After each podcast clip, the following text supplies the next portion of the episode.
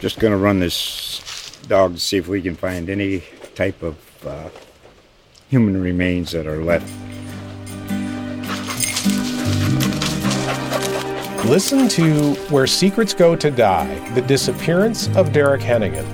From the Detroit Free Press, a new podcast set in the woods of Michigan's Upper Peninsula. Available on Apple, Spotify, Freep.com, or wherever you get your podcasts.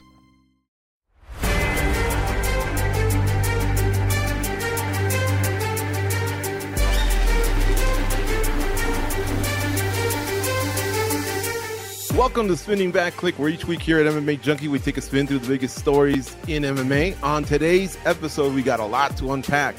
Anthony Joshua and Francis Ngannou are going to box in early March. It's official. Yet another bag has not been fumbled. Sean O'Malley, he's aiming for the top spot. Get this though, in all of the sporting world.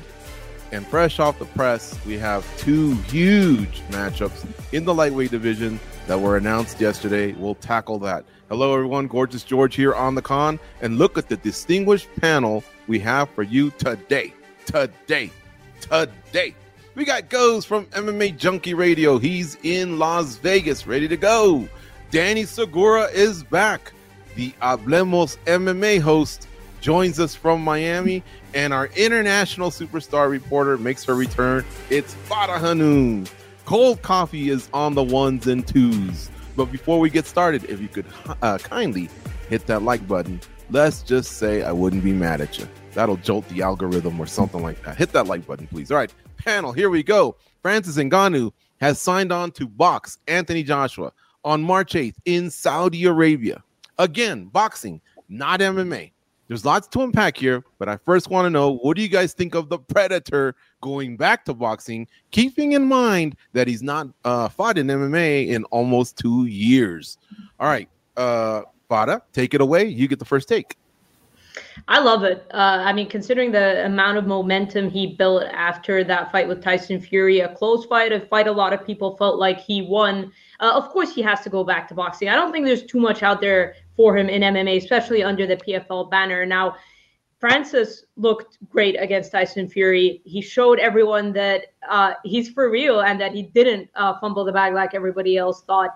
And here's the thing: I mean, Anthony, the fact that he can draw a name like Anthony Joshua after a, a loss or a controversial loss shows how much momentum he has built after that Tyson Fury fight. He was in discussions with, uh, to fight either Wilder or Anthony Joshua. Those aren't bad options for somebody who's only boxed once professionally in his life. So uh, I think uh, the I, the fact that he can draw such a big fight shows uh, the the momentum and, and the impact that Francis Ngannou had after that fight with Tyson Fury. So I love it, and I think it's absolutely the right move for him. Mm-hmm. Goze. What's your reaction, man? You like boxing, so you might be actually be warm to this one. Yeah, I mean, I guess it all depends on whose eyes you're looking at the situation from, right? If you look at it through Francis Ngannou's eyes, I think it's an opportunity you cannot pass up. It's another massive payday against a top level boxer. Uh, Anthony Joshua, I mean, dude, that guy's one of the top guys, and he's a little bit more technical, I think, than Tyson Fury. So we got to watch out there. But in my opinion, it, it, all comes at a good time because when you really think about it, if you're Francis Ngannou, all right, uh, if you get that rematch and you look silly, uh, chances are you may not get another rematch, right? So I think what he needs to do is go out there and just kind of have a good performance, make it to the end because Anthony Joshua, remember, like this is not catching anybody by surprise anymore. We all know Francis Ngannou can pre- be pretty dangerous in boxing. So I think you got to make it to the end, and now you preserve that third fight, possibly a rematch with Tyson Fury, right? A makeup. I'm sure it probably bugs Tyson Fury that a lot of people think that Francis Ngannou won that matchup, right? It's a massive payday I think he absolutely had to take it. If you look at it from the PFL's eyes, well, what do we do here? I think it's great in the sense that it puts a lot of eyes onto uh, Francis Ngannou. It builds that name for eventually him to step into that smart cage. Now, what do you have when he gets there, though? If he loses again, which let's be honest here, a lot of people didn't really look at that first fight as a loss. A lot of people kind of looked at it as a win, even though he did lose the fight. A lot of people thought he'd won the fight. Uh, but if you were to take a bad loss against Joshua or just even the 0 2, he's a guy who carries the baddest man on the planet title, right? maybe you lose a little bit of that mystique a little bit by the time he gets to the PFL, but I think it's all forgiven once once we actually see him in a mixed martial arts matchup. So I think it's kind of a win-win for both sides. And I'm just excited to see his name attached again to another big payday. You don't know what that does for our sport, for other fighters. It just kind of gives them new life. So I think this is very, very tremendous for Francis Ngannou. And it's all happening so quick, Goze. We had to go through his injury, we had to go through the breakup with the UFC, and now, yeah, the momentum's just incredible. All right, Danny Segura, man, what do you think about this announcement? Another bag has been secured, and uh, he's fighting one of the top boxers in the world. This guy's not messing around, man. These aren't jabronis he's throwing down against. I'm I'm a bit split on this one. I'm uh I'm, I'm a combat sports fan, so I, I, enjoy boxing, but I'm primarily an MMA fan. That's why you know I'm I'm working in the MMA industry, and I want to see Francis Ngannou, who may or may not be the baddest man on the planet. It depends where where you rank him, uh, him and John Jones. But I, I want to see him in MMA, even if it, if it's against some lesser known names in the PFL. Ryan Bader, whatever it may be. It might not be John Jones. That one seems to have sailed, but we can still get him against some good names and, and see him in his in his best craft, which is mixed martial arts. So I'm a little bummed that he's stepped now further into the boxing world.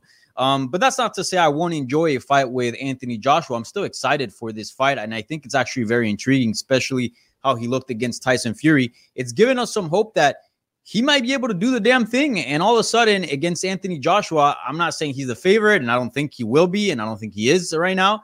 But you can't discard his chances after just going uh, to distance with Tyson Fury and knocking him down. Sure, you can make some arguments here and there that Tyson Fury maybe didn't take the fight as seriously as he should have, but even a, an out of shape Tyson Fury would mop up 99.9% of the heavyweights out there. So just the fact that he knocked him down, went to distance, and many people, many people's eyes, he won the fight. I think he's got a shot against Joshua. And something that I, I think is very interesting is all of a sudden I've seen the fan uh, perception change. Now I've seen fans rally behind Francis Ngannou, and you can see it now in the comments as well. People are, are picking Francis Ngannou knock, to knock out Joshua and rooting for him. Whereas going against Tyson Fury, the sentiment was, oh, he's just doing it for the money. He knows he's gonna lose. It's a default loss. Uh, this is this is a freak show. This is not a real competition. This is just a paycheck. And all of a sudden, I feel like the vibe around Francis Ngannou and the idea of him boxing at an elite level has drastically changed. So I'm I'm in. I, uh, the part of me of the MMA fan is a little bit sad, but all in all, I'm pretty happy that this fight's happening. It's making the heavyweight division in boxing far more exciting, and and who knows, maybe if he picks up a win, maybe we can see uh him fighting for a title. I, I don't know where this might lead to, but Francis Ngannou's story just completely remarkable. Mm-hmm. You know, he's only 37 years old, Farah, and in heavyweights, like that's that's still a prime, you know. So do you think uh, we'll still see him come back to MMA? Because what if he beats Anthony Joshua? These bags they're handing out in Saudi Arabia are huge. Uh, do you think we'll see him back in MMA? I think it depends how he looks against Anthony Joshua. If he puts up a competitive fight, win, lose, or draw, I think he sticks to boxing. If he gets like wiped out or knocked out quick earlier or anything like that, then I don't know what's going to be out there because then people are going to point to his performance against Tyson Fury and call it a fluke, this, this, and that. So I think if he just puts on a, a competitive performance against Anthony Joshua, I think it's good enough for him to stick around in boxing because who knows what happens with Fury's next fight. If Fury loses, maybe they could do the rematch.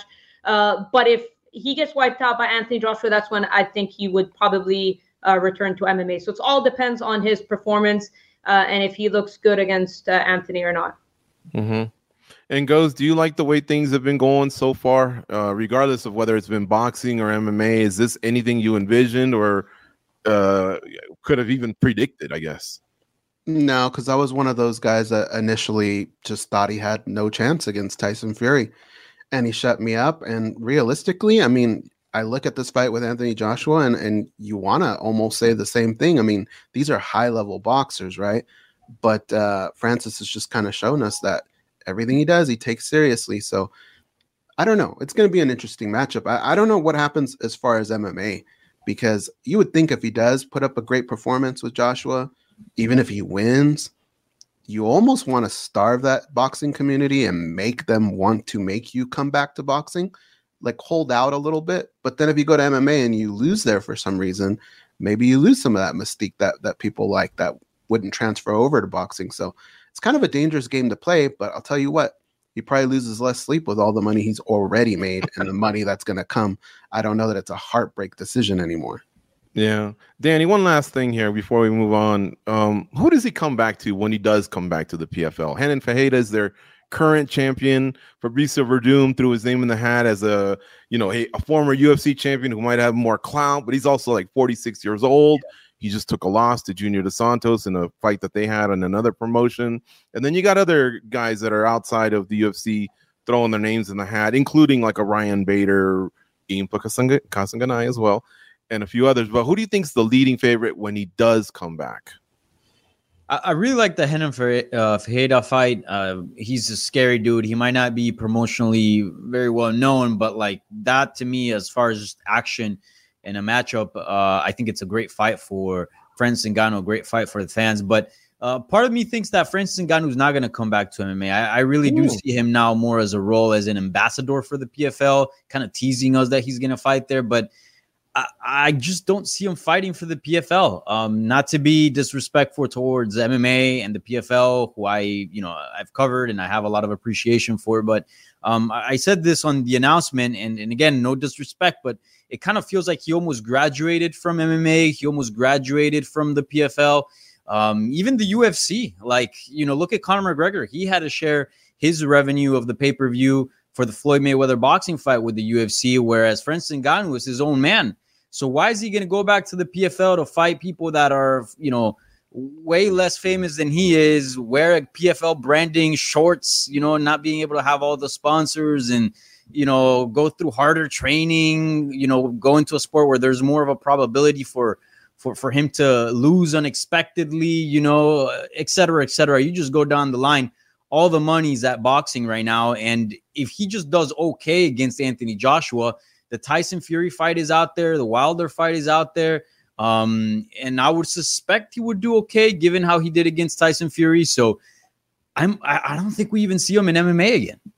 But you're saying uh, why go to MMA if he beats Joshua, right? Because if he beats Joshua, I think that's where he has to go back to. Well, no, not really. I think if he has a similar performance against Tyson Fury, you know, if he fights Joshua in the sense that a lot of people think he wins or or it's a moral victory, I think people would still be interested in watching him versus Wilder or rematch against Fury, especially if Fury loses against Usyk. I mean, that's going to be very interesting. So I think even in defeat, you'll have to see how some other things play out, but but I think the options are there. I think the options yeah. are there. Um, look, Anthony Joshua lost several times, you know, a couple times against Usyk, right? Andy Ruiz, and he's still out here doing big, big fights. He can just get a tune-up fight here and there, and, and then he's back in the mix. Yeah, I'm leaning towards Ferreira just because they're matching up. Well, I mean, Ferreira could get Bader too. They did bring those guys into the PFL Smart Cage, champion versus champion, but Francis Ngannou is a wild card, so who knows? All right, look, chat room, you can participate whether you're on Facebook or YouTube and include a comment or a question for the panel.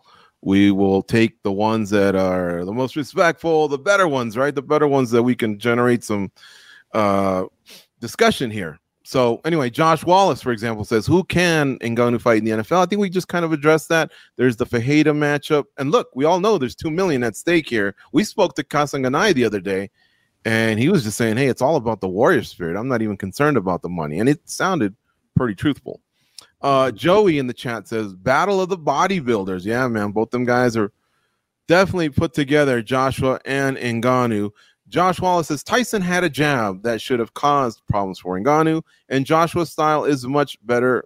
Is a much better matchup for Ngannou. Uh, let's see here.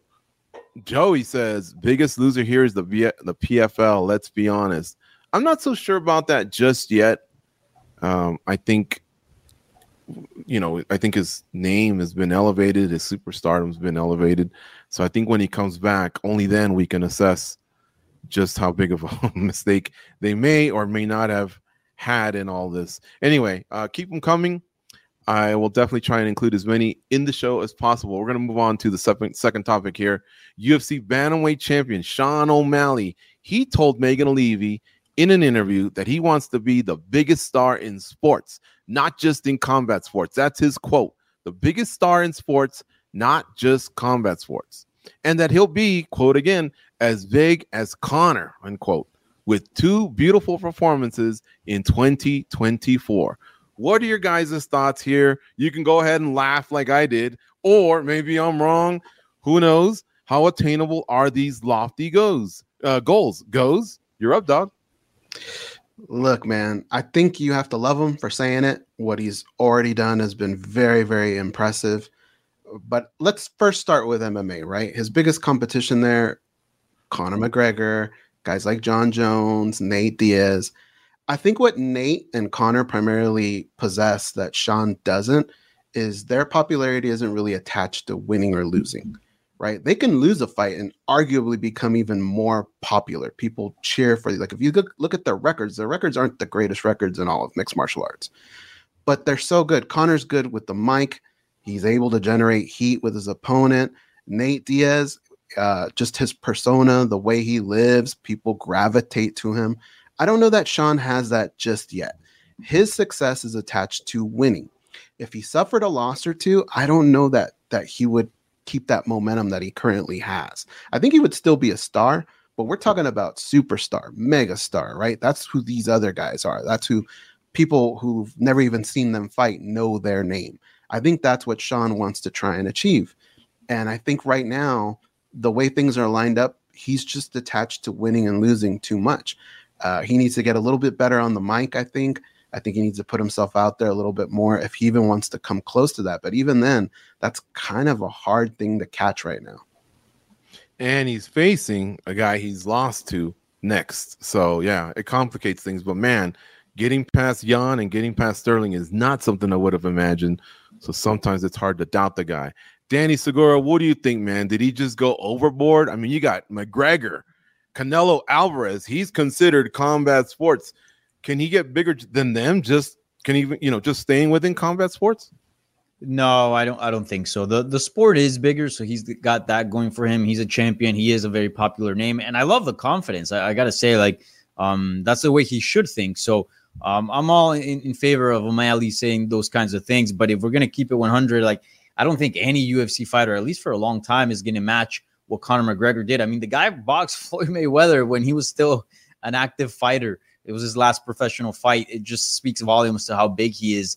Um, and at this stage, you know, he's what, 27, 28? At that point, Conor McGregor was already, you know, huge. So I think he's going to be a big name. I think he's going to continue growing. I think he's going to be one of the biggest names in the sport for quite some time, but it's going to be within the sport. It's going to be within MMA. I mean, Conor McGregor doesn't even come close to being as famous as someone like a Lionel Messi.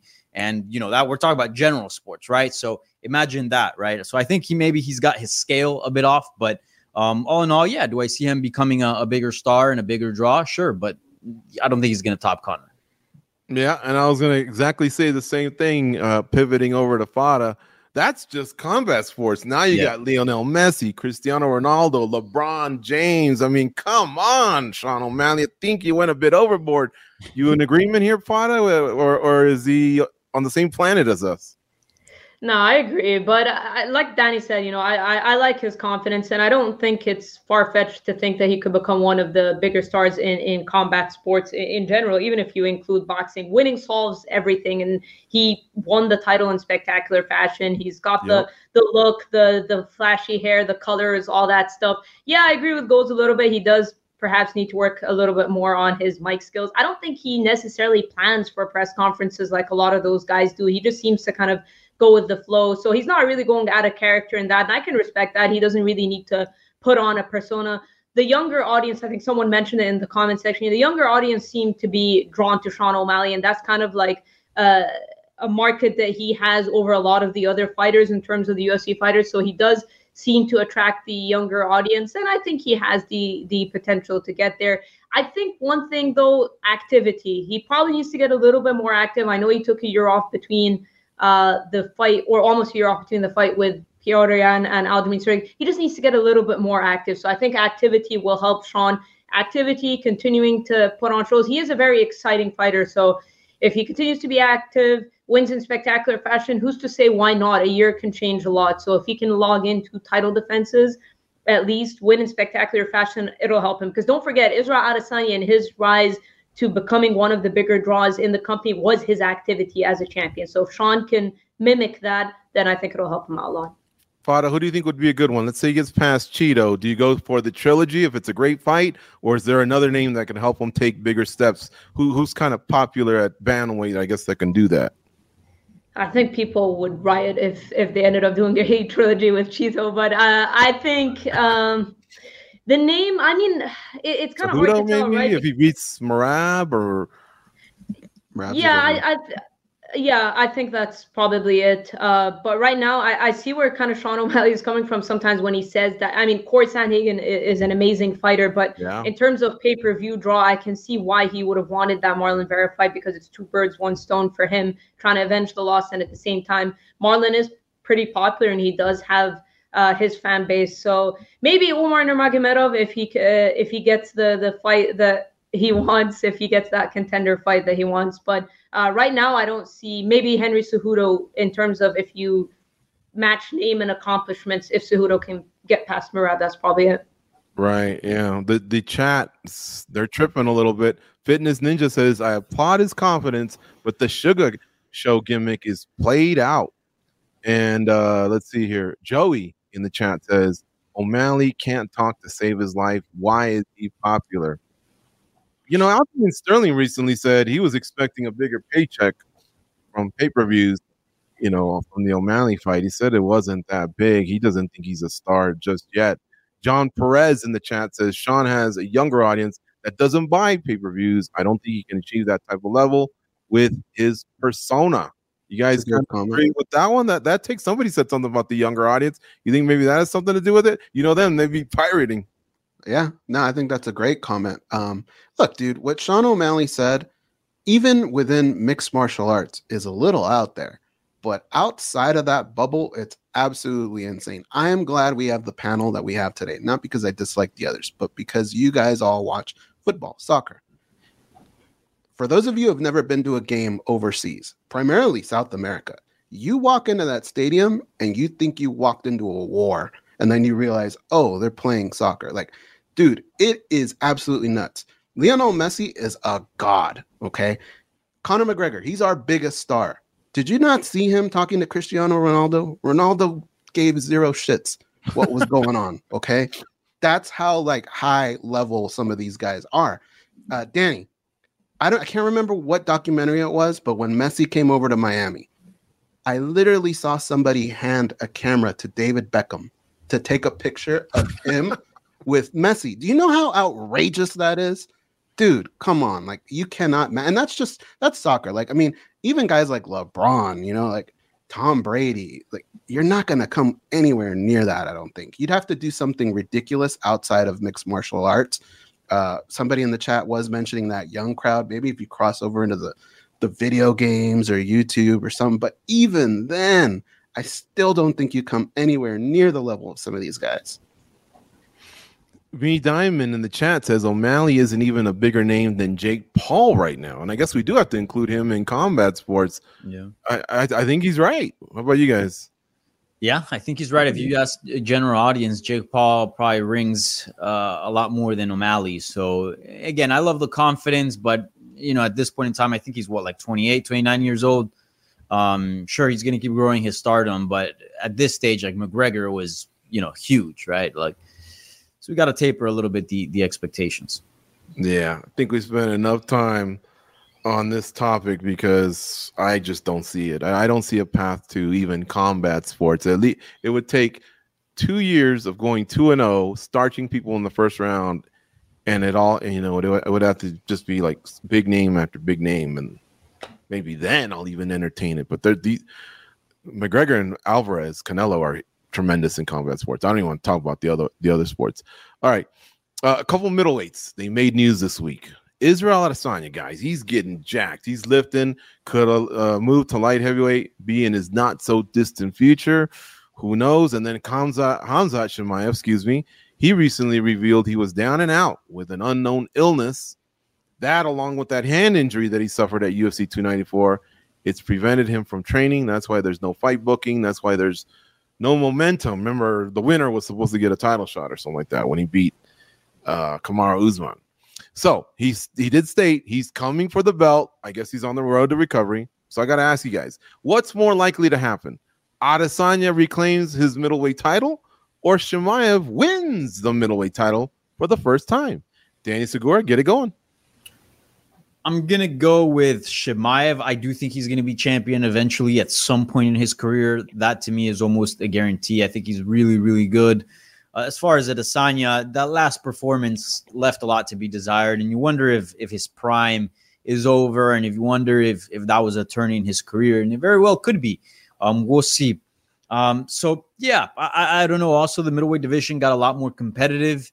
Um, I don't know. I feel like at this point in time, I have more faith in Chimaev than I do in Adesanya. That's not to say that Adesanya can't do it.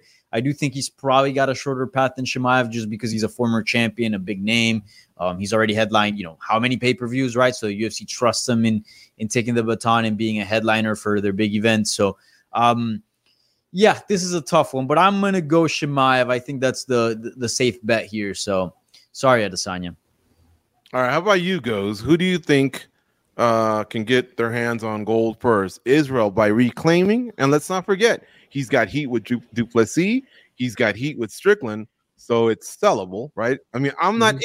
into that many immediate rematches, but I gotta give due. You know, the guys had five title defenses, and it, he can sell. And then on the other side, you got Chimaev, who kind of got some sort of a promise. And I think the UFC's kind of been trying to find ways to, you know, get him in, get him in, involved somewhere what do you think, man? I think it's interesting. You know, the, the points that you bring up, I feel like uh, Israel Adesanya would probably want to fight Du Plessis before Sean Strickland, even though he's already lost to Sean Strickland, and I'm sure he's a competitor, wants to get that back. But you could tell there's a, just that that anger when it comes to DDP. So that's also an avenue. Like Danny said, both guys have shorter paths to the title, uh, but I just seeing DDP with gold around his waist, I think would be enough to get Israel Adesanya to jump out of his chair and and he would be back soon. With Hamzat, you know, I still have a few questions here and there, and what he's going through seems like it, it really sucks.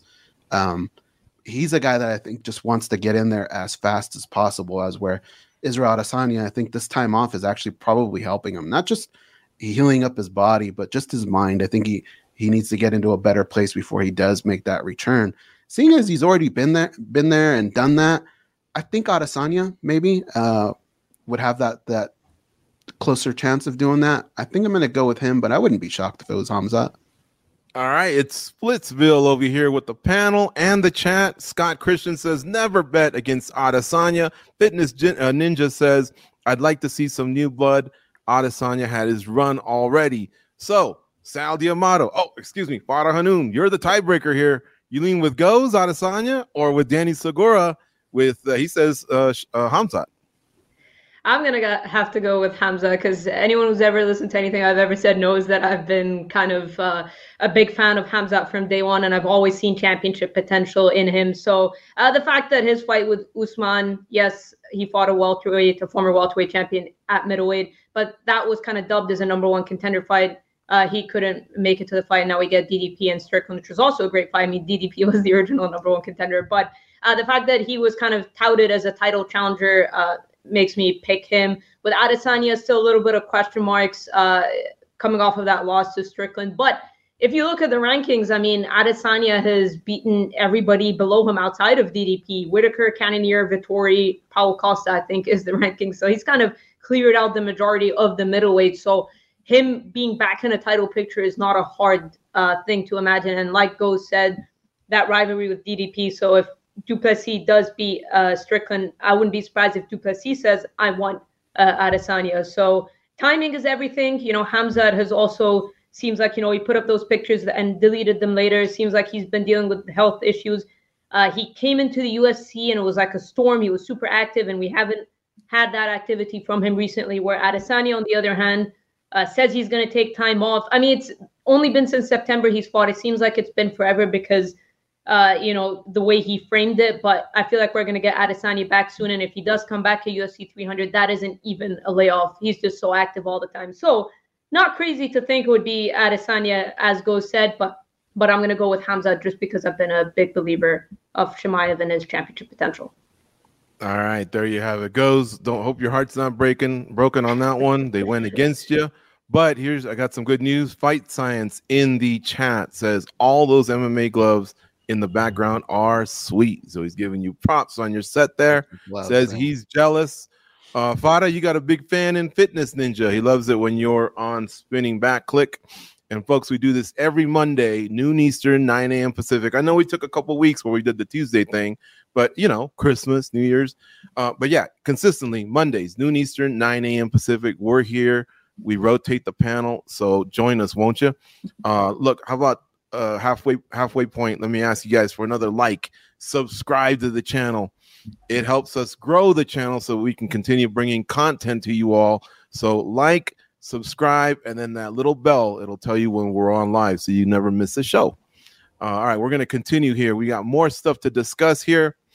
Jim Miller and Andre Arlovsky both are set to compete on the first card of the year, which is this Saturday. It's called UFC Fight Night 234. Both pugilists are at the top of the UFC record books in terms of fights and fights won. Miller has 42 fights and 25 wins.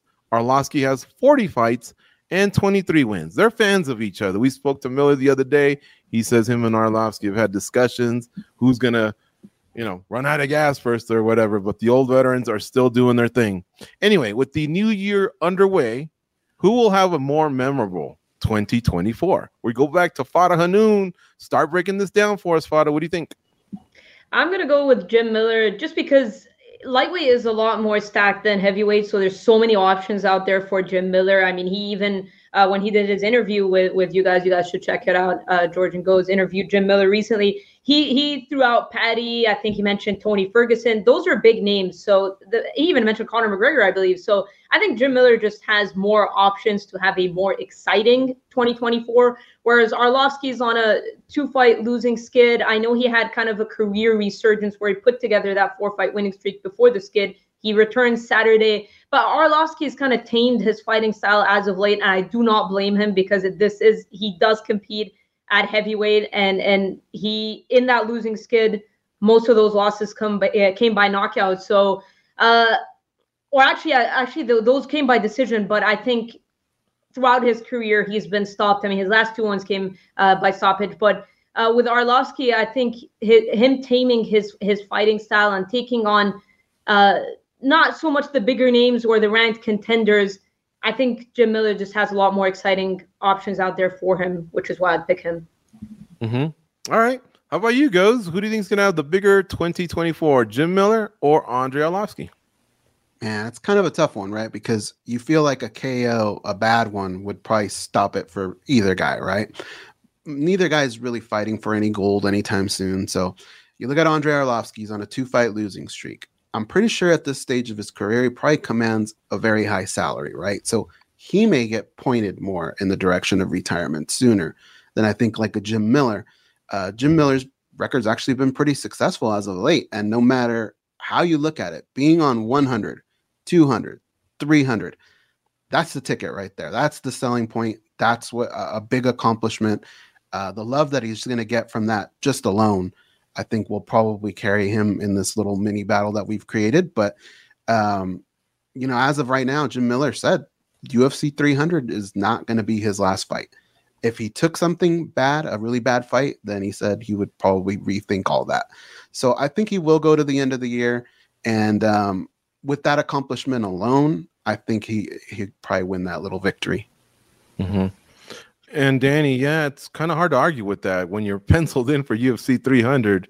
Uh, that's a pretty tremendous show. But you know, you got International Fight Week. You got the one coming up in Miami, which is one hell of a card. We'll talk about the addition, the recent addition to that card here in just a second. Arlovsky's made his home in South Florida for like the last five, ten years.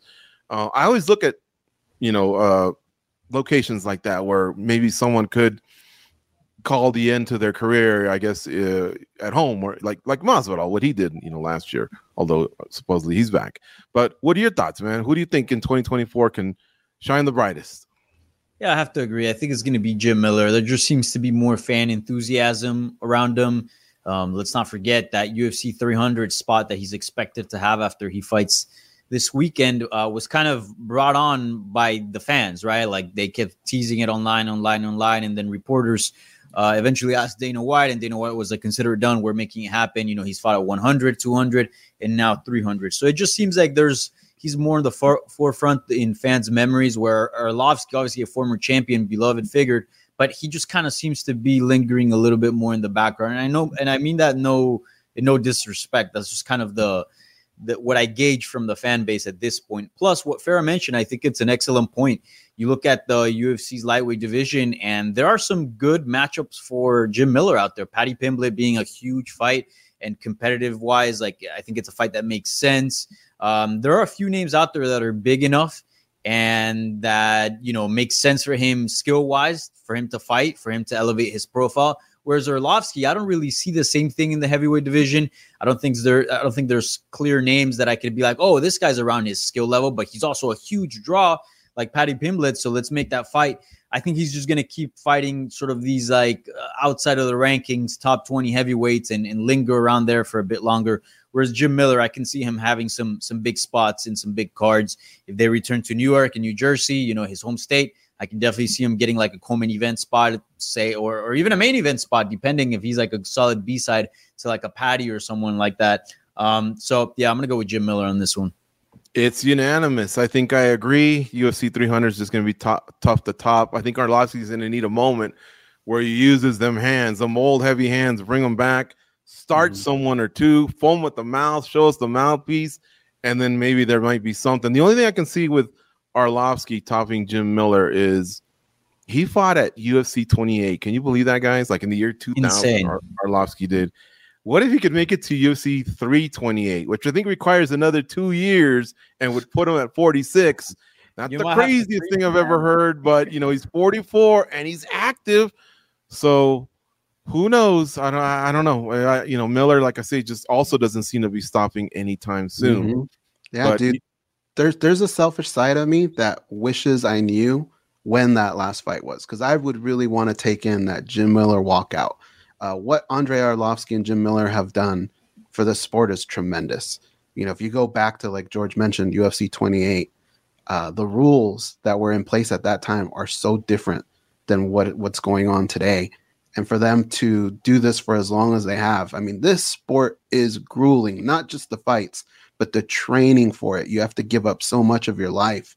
I really wish we knew going in when it was going to be the last one because for sure I'm pouring a beer, I'm standing up, I'm giving those two a standing ovation because they are legends in this sport. They'll they'll be missed when they're gone. I hope they do stick around a little bit.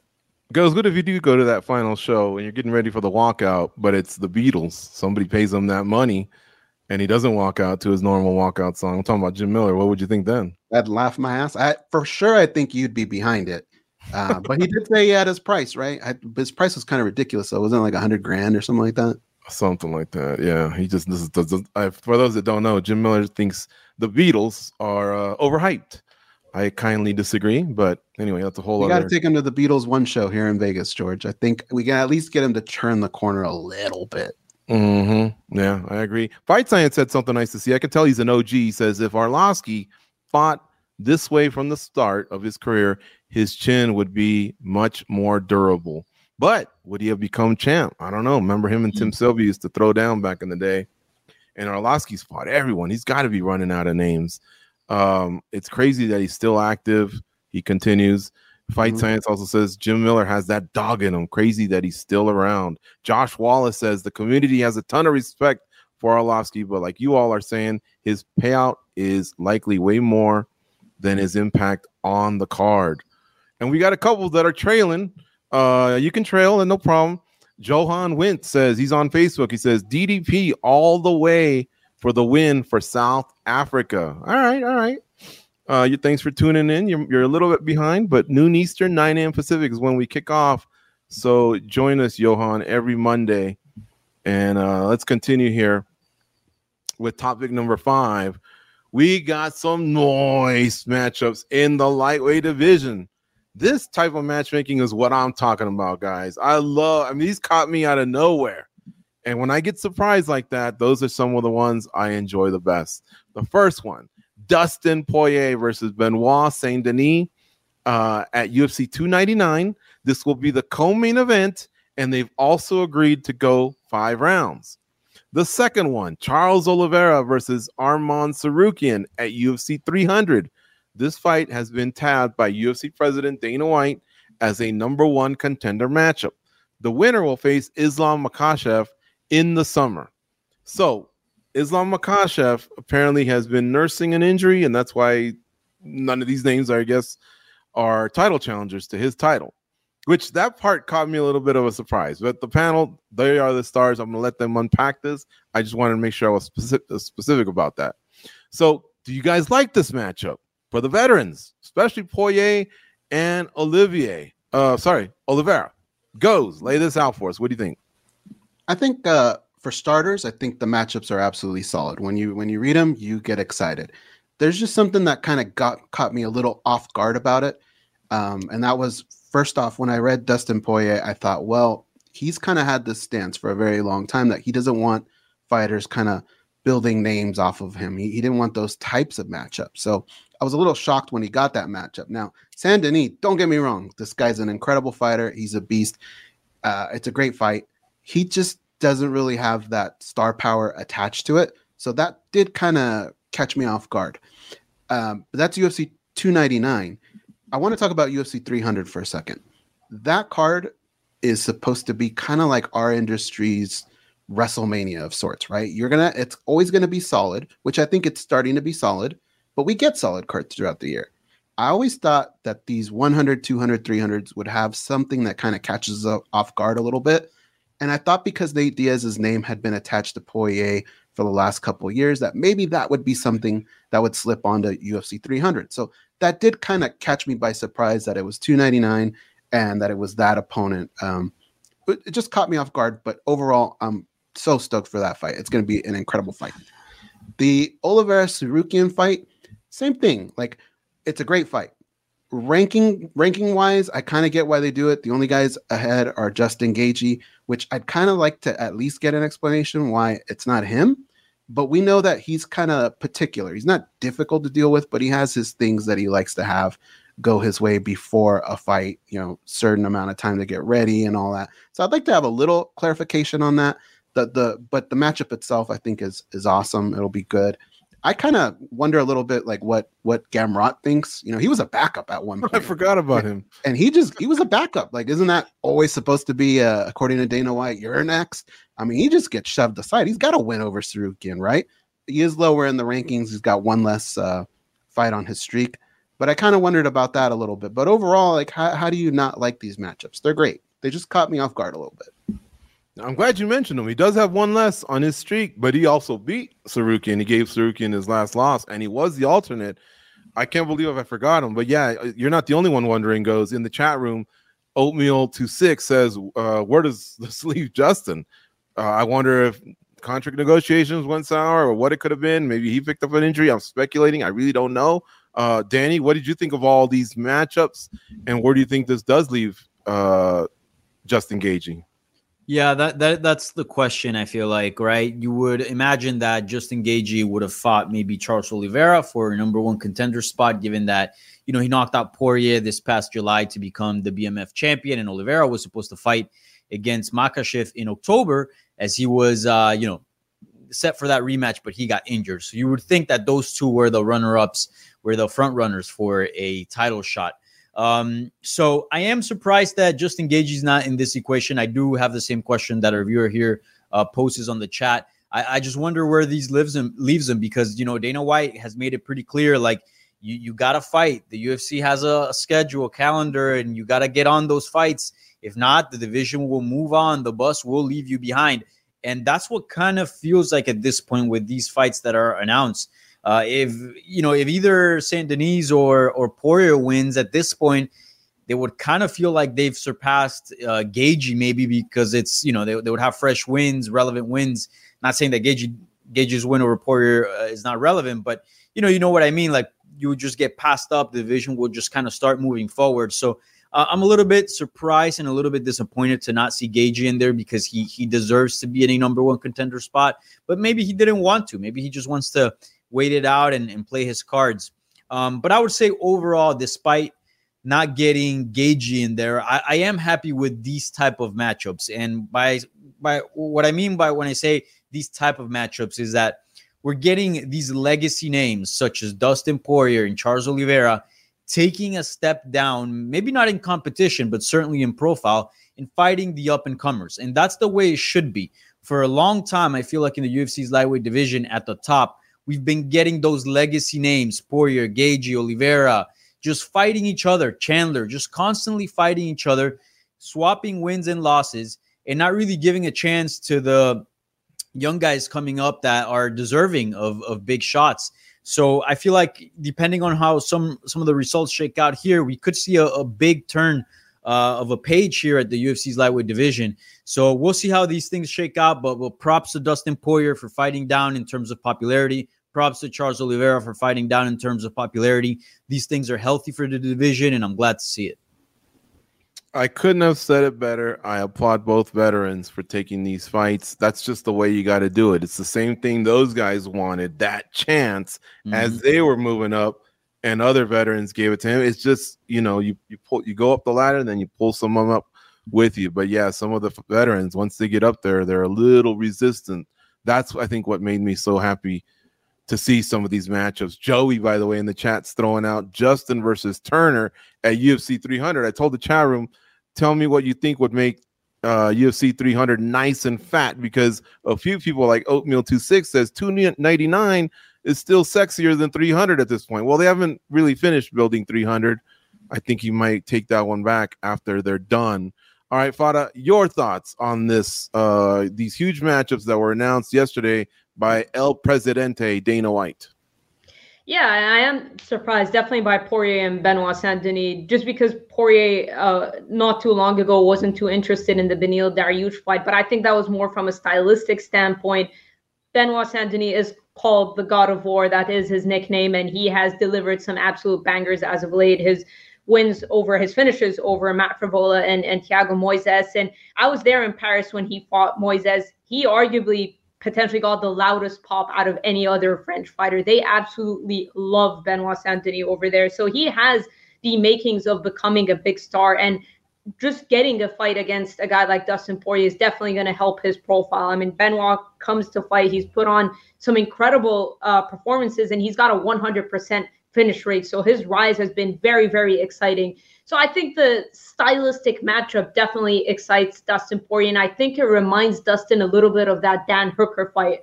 If you recall, Dustin Poirier, I mean, Benoit hasn't spoken yet, he hasn't said anything, but if you recall, Dustin was quite upset with some of the stuff that Dan Hooker said. He kind of took it personally, and I know a lot of people like to dub Dustin as a, an emotional fighter, but it seems to work in his favor when he gets kind of riled up. It's just his competitive nature. He, uh, it brings the best out of him, and I think the fact that a lot of people uh, I mean, I haven't seen the odds yet, but the fact that just a few people will be doubting him because he's coming off of that knockout loss against Justin Gaethje, and because Benoit has looked so great, it's gonna fuel him. So I think the stylistic matchup, uh, it, it's gonna bring out that hunger in him, and I think he knows it's gonna deliver just the way Benoit, because the way Benoit fought Thiago Moises, he literally fought him in a way like he had zero regard to Moises' skills, and Moises is very talented. He's a well-rounded grappler.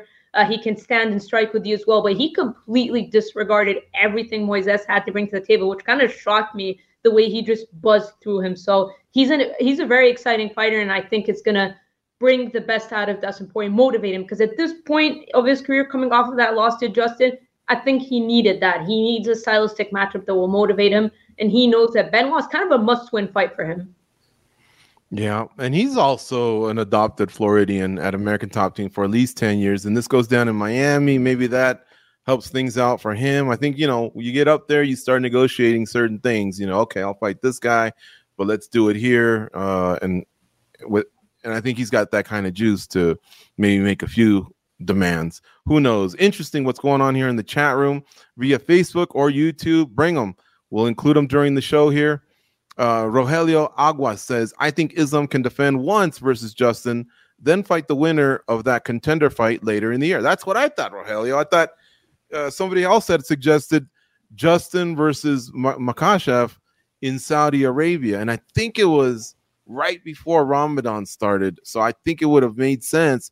But Dana White, when he released these on, on I think the Instagram, his Instagram, he said that Makhachev was hurt and that he wouldn't be fighting till later in the summer. And he didn't address Justin Gaethje. So that's why I was speculating. Did something fall off here with the negotiations? Will Gaethje have to take someone else? Somebody's proposing Justin versus Hooker. I'm not sure if if they're kind of on you know level playing fields there. Justin, he's got that BMF title and he's had that promise. Uh, I'm not sure. Potter, you want to weigh in? Yeah, it could be the the speculation, or I don't know if Uncle Chael is the first one to to bring it up, but he seems adamant that Justin Gaethje is fighting Max Holloway uh, or defending his BMF mm. title against Max Holloway. So maybe Uncle Chael is indeed undefeated. That's true. Yeah. Uh, all right. Well, I'm I'm all into that. Um, big shout out to Don Piccolo in the chat room, Josh Wallace, Mike Dornan. You guys are all doing some great stuff here. I'm seeing the comments and the questions. Keep them coming. Goze, did you want to say something? I was just gonna say, can you guys imagine what that war room is like these last couple weeks? Like, think about these two, just these announcements right here, right? Everything that goes into it with UFC 300. You got to imagine every time Dana walks in that room, they say, "Is today the finally the day we're gonna announce uh, Belal Muhammad?" Like, what? He probably gets hit with that. When's Conor coming back? Michael Chandler, like that war room has to be. They must come out of there sweating, dude. Just absolutely sweating, throwing up there's got to be all kinds of stuff going on in there. I, I can't wait for this. Well, they said today's their oh sorry tomorrow's their matchmaking meeting, and they're I guess they're going to have even more announcements. And with the fact that 297, 298, and 299 are pretty much filled out, I guess their focus can be 300 and the fight nights, of course. Mm-hmm. And there's been some nice matchups made in the past few weeks, but they do seem like they want to isolate 300 and bring it. That's supposed to be the first or second week in March show, and in Vegas that they've had for the last few years, but because that March show is going to Miami, UFC 300 is in Las Vegas. So that's their home base. I imagine they want to come strong. I think UFC 200 was a little bit of a letdown. I think that's when we lost Jones versus Poirier. And no disrespect, Amanda wasn't the big star that she was at the end of her career, but it was her versus Miesha Tate in the main event, and that's not what they had what they had wanted. So I think on this one they want to come really, really strong. We'll see. Uh, keep them coming in the chat. If we have some time, I will read your matchups. I think someone had said Zhang Weili versus uh, Yan Yan Xiaonan, I believe is how you pronounce it. I'd be into that one too. Uh, she's got a lot of possible opponents. Does Zhang Weili? So we'll see. And for those that don't know, we asked Brian Butler. He was on our show the other day, and he says Rose is sticking to flyweight. So if anyone's wondering about Rose, because you would think she's got some aces to play up her sleeve, she's beaten the champ twice but she's interested in staying at flyweight for now. So that should come out hopefully this week. I thought I'd address it now since we uh, had it on the tip of our tongue there, the, the strawweight division. We move on though to our additional here. This one should be fun. In 2024, which champion is the most likely to retain their title? So we've yet to start the events. There's going to be like 42 or something like that in the UFC. I think 13 of them are pay per views, and you got fight nights it's going to be a fun year. We can already tell by these matchups, right? But let's talk about the top, the top of the heap. Who's most likely to retain, and which weight class is the most likely to have a different champion at the end of the year? Then I got a couple other follow ups for the panel, but we'll start with those two. Danny, you go. Who's most likely to retain? Uh, I'm I'm splitting this one. I think it's going to be between Islam Makhachev and Alex Pereira. Um, I think Islam Makhachev pound for pound, is a way more skilled fighter than Pereira, but he's got a tougher division, right? Uh, there's guys there that are very, very competitive that I can see him giving him a tough fight. The reason why I mention Alex Pereira, even though he might be the most incomplete champion out of all the champions listed um, currently in the UFC, um, is that the division is fairly weak. If he gets past Jamahal Hill, which I think he should, um, I, I, don't really see that many threats for him at 205. I can definitely see him get log get logging in another title defense there. So I'm I'm stuck between those two. I'm gonna go with Makhachev, but uh, that's a tough one. And who's most likely to lose? Right? That's that's what's next. That's what's Kinda, next. yeah. Um, I'm gonna go Sean O'Malley. Um, I think he's very skilled. I like him, but I just think the 135 division and and if any other contender would be champion, I would say the same thing. The bantamweight division in the UFC is so volatile. So so there's so many contenders, so many top level fighters that I think the belt is going to change hands uh, quite often for a few years. I was actually very surprised that Aljamain Sterling got was able to defend it as, as much as he did. But yeah, I don't see him. I don't see him finishing out 2023 with a belt. 2024, yeah, my bad. Sandhagen, Cejudo, Merab. Although he wouldn't have to face all three, but those are three killers just off the top. Um, all right, I like those. Next up is Farah. Who's most likely to retain? Who's most likely to drop by if you want to go by weight class or the, isolate the champion themselves? Yeah, I'm I'm gonna agree with Danny and go with Islam Makhachev just because if we're also not only because of his skill set and I think he has a skill set to uh, rule the division, but also if you look at what's being dubbed as a number one contender fight, there's two guys that he's already beat. Yes, Mhm. Tsarukyan has made a lot of advancements since their their first fight. It was his debut, I believe, his UFC debut. But um, yeah, I think I would favor Islam against both of those guys. So yeah, I think Islam rules the division. And if in, ter- in terms of who uh, the title changing hands, maybe middleweight, just because uh, if if I look at the division, there's a lot of guys Strickland hasn't fought yet. Uh, he's booked against DDP. He hasn't fought Whitaker yet. He's lost to Cannonier. Uh, he's had um, so yeah, I, I think with Khamzat Chimaev as well uh, on the horizon, I think middleweight uh, is probably the division that we see the title change hands. All right, Goze. Uh, how about you? What are your two choices for this year? I agree with Islam uh, for all the, the reasons that my colleagues here have pointed out. Uh, as far as who's more likely to lose, it's funny, like the way Danny laid it out, it really isn't anything against Sean O'Malley. Like it could, whoever's at the top of that division, doesn't really matter because there's so many killers in it. But I'm going to stay away from that one. I think I'm going to do women's flyweight. Uh, you got Shevchenko, you got Blanchfield, you got Manon. Uh, that's a lot. That's a lot to go through so I probably have to go there. But uh, I also do like bantamweight. Mm-hmm. You know, guys, can I give you all a yellow card? No one said Zhang Weili. You guys don't think she's the destroyer that I think she did? I just gave you guys a little Scooby snack when I told you Suarez, that her manager Brian Butler said Yana Suarez. Rose, that's all- that's her all only Achilles heel is not coming back to strawweight. She's staying at flyweight. No love for Zhang Suarez Wei is tough, dude. You don't know what's gonna happen there. Ooh, that's true. That's true. All right. Um, and then as far as the, I think the one that's going to have a lot of rotation, someone's going to win, obviously, out of um, Mayra Bueno Wait a minute. Go to VAR. Did we get the yellow card taken away, or are we still? Hmm. Uh, Name of the yellow card. So, you know Yeah, what? Suarez.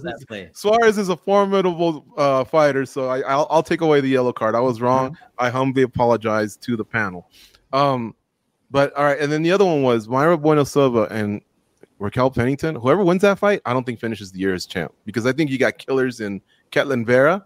I think you got Irene Aldana look great in the last fight, and then I don't want to spoil, but something could happen. You never know. Someone could come back. I don't. I don't want to spoil it, but I think that would be the one where there might be a little bit of rotation. Man, I forgot about Tatiana Suarez. Imagine walking in extreme if she hears about this. All right. Um, now I got two follow-ups for you guys.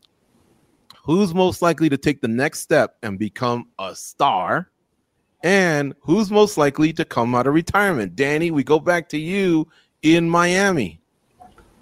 Star, I think there's uh one clear, easy pick in this one, and I'm gonna go Ilia Topuria. The, the guy's just been generating killer views on the Spanish language content that I've been producing, um, and I think on the English we can still see there's a lot of interest, but I, I, I think the fan base, at least uh, the English speaking one, has yet to fully understand who he is and what he's about and, and how good he is. Uh, but they're going to come around at, at some point. Plus, I mean, just the fact that UFC is already thinking about going to Spain just because this one guy, uh, that speaks volumes to the metrics that they have accessed and, and, and the potential that they see in him. He's got all the confidence in the world. He's well spoken. He's uh, from a country that's not historically historically very strong uh, in MMA. So you know, there's that a brand new market. The UFC's pushing him.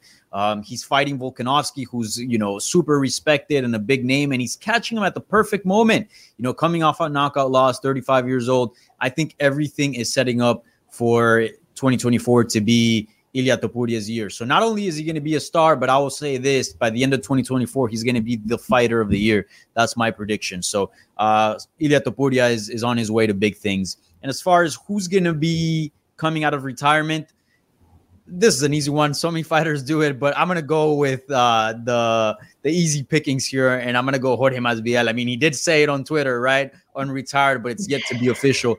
Man, he he's still good. Uh, we saw him against Gilbert Burns. Sure, he's not prime anymore, but he's clearly not at a Tony Ferguson level. You know, he's clearly not washed. I would dare to say he's among the top 20 welterweights easily. I feel pretty confident saying that. And welterweight is a pretty stacked division. I think there are good fights for him. McGregor, Diaz, Leon Edwards if he loses. There are some big fights for him, and I think he he left some money on the table when he retired. Sure, he's not as good as he once was, but he's still good enough to put on some exciting fights and, and headline some pay per views. So I'm gonna go with Masvidal on this one. I love how Danny subtly said, "I think Topuria is going to beat Volkanovski." He didn't say it actually, but he implied it because how's the other guy going to become a star? Are you making that prediction right now, Danny Segura? I'm making that prediction right now. Um, he's undefeated. He's looking great.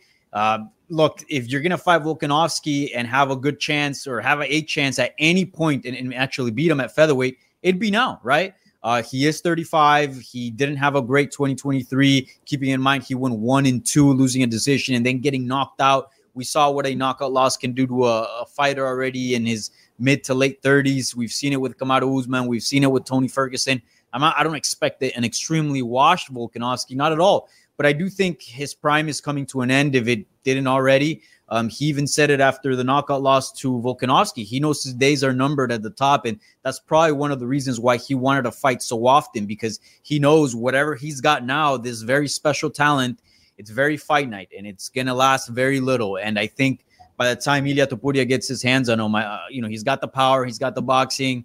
Again, it all it's all panning out to be uh the fight for Ilia Topuria. So yeah, I think he's to beat him. There's to be a ch- uh, change in hands in the title there. If Topuria wins, I shave my head. If Volkanovski wins, you shave your mustache. Man, what what's what's with you and in, in, in, me getting my get, get getting rid of my mustache? When, when's that fight? Because I know it's dear to you, so I want to hurt February you what? by winning the 17. Bet. Uh let me think about it. Let me think about it. I'll see you in another SBC episode. Um, because there's high stakes there. Okay. All right. Think about the it. Think about it. is stronger than than it's ever been. So leave me out of this one, guys. Leave. All right, Farah, Farah. How about you? Um, uh, we got to make it quick here. We're already on overtime.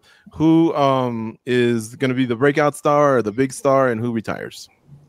I think Topuria is a great pick by, by Danny. He even changed his bio. Did you guys see that? UFC World Champion, 15 and 0. Brought mm. Sergio Ramos came to, to his fight. So definitely a great pick. But I'm going to go uh, Shavkat Rakhmonov. Uh, he doesn't necessarily have the mic skills or doesn't really talk at all, but 100% finishing grade. Uh, even, you know, he said he came in injured against Wonder Boy, still managed to get the finish. He has a lot of potential. He's got a great fan base. Uh, and I think, uh, you know, he, if if he becomes world champion, sky's the limit for him. Mm-hmm. Who comes out of retirement? I'm sorry. Oh, I didn't say that one. Sorry, my oh. bad. In terms of who comes out of retirement, I say Amanda Nunes. I think after she watches mm. UFC 297, no disrespect to either lady, I think that's going to want her to make her want to come back.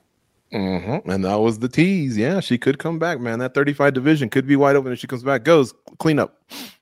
I love those two picks. I feel like if you're looking at the peephole, I think they're already at the door, ready to come through. My guy's kind of getting off the elevator. I'm going to go with Amir Albazi. I think he's super charismatic. I think he's a very entertaining fighter. Um, so he's going to be my pick to possibly take that next jump. And as far as retirement, Fedor Emelianenko is going to find a way to fight something, someone. I think it'll happen in 2024. Mm-hmm. All right, folks, there you have it. Some great stuff from the panel. You can catch us every Monday, noon Eastern, 9 a.m. Pacific. I see you guys clowning on the fact that I don't have much hair. Man, you're lucky we're running out of time. Otherwise, I'd be hitting some profiles and seeing what you all are all about. but I'll just have to take the L on that one. Uh, anyways, yeah, every Monday, noon Eastern, 9 a.m. Pacific. On the way out, hit that like, hit the subscribe. I promise you, this channel is blowing up. It's incredible. There's a lot of great content here. And hit the alert button. It'll tell you when we're on live. We'll see you next week for another edition of Spinning Back Clique. Go out and be a champion.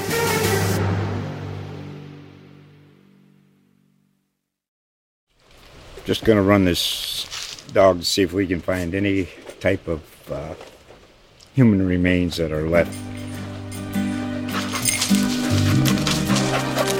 Listen to Where Secrets Go to Die The Disappearance of Derek Hennigan. From the Detroit Free Press, a new podcast set in the woods of Michigan's Upper Peninsula.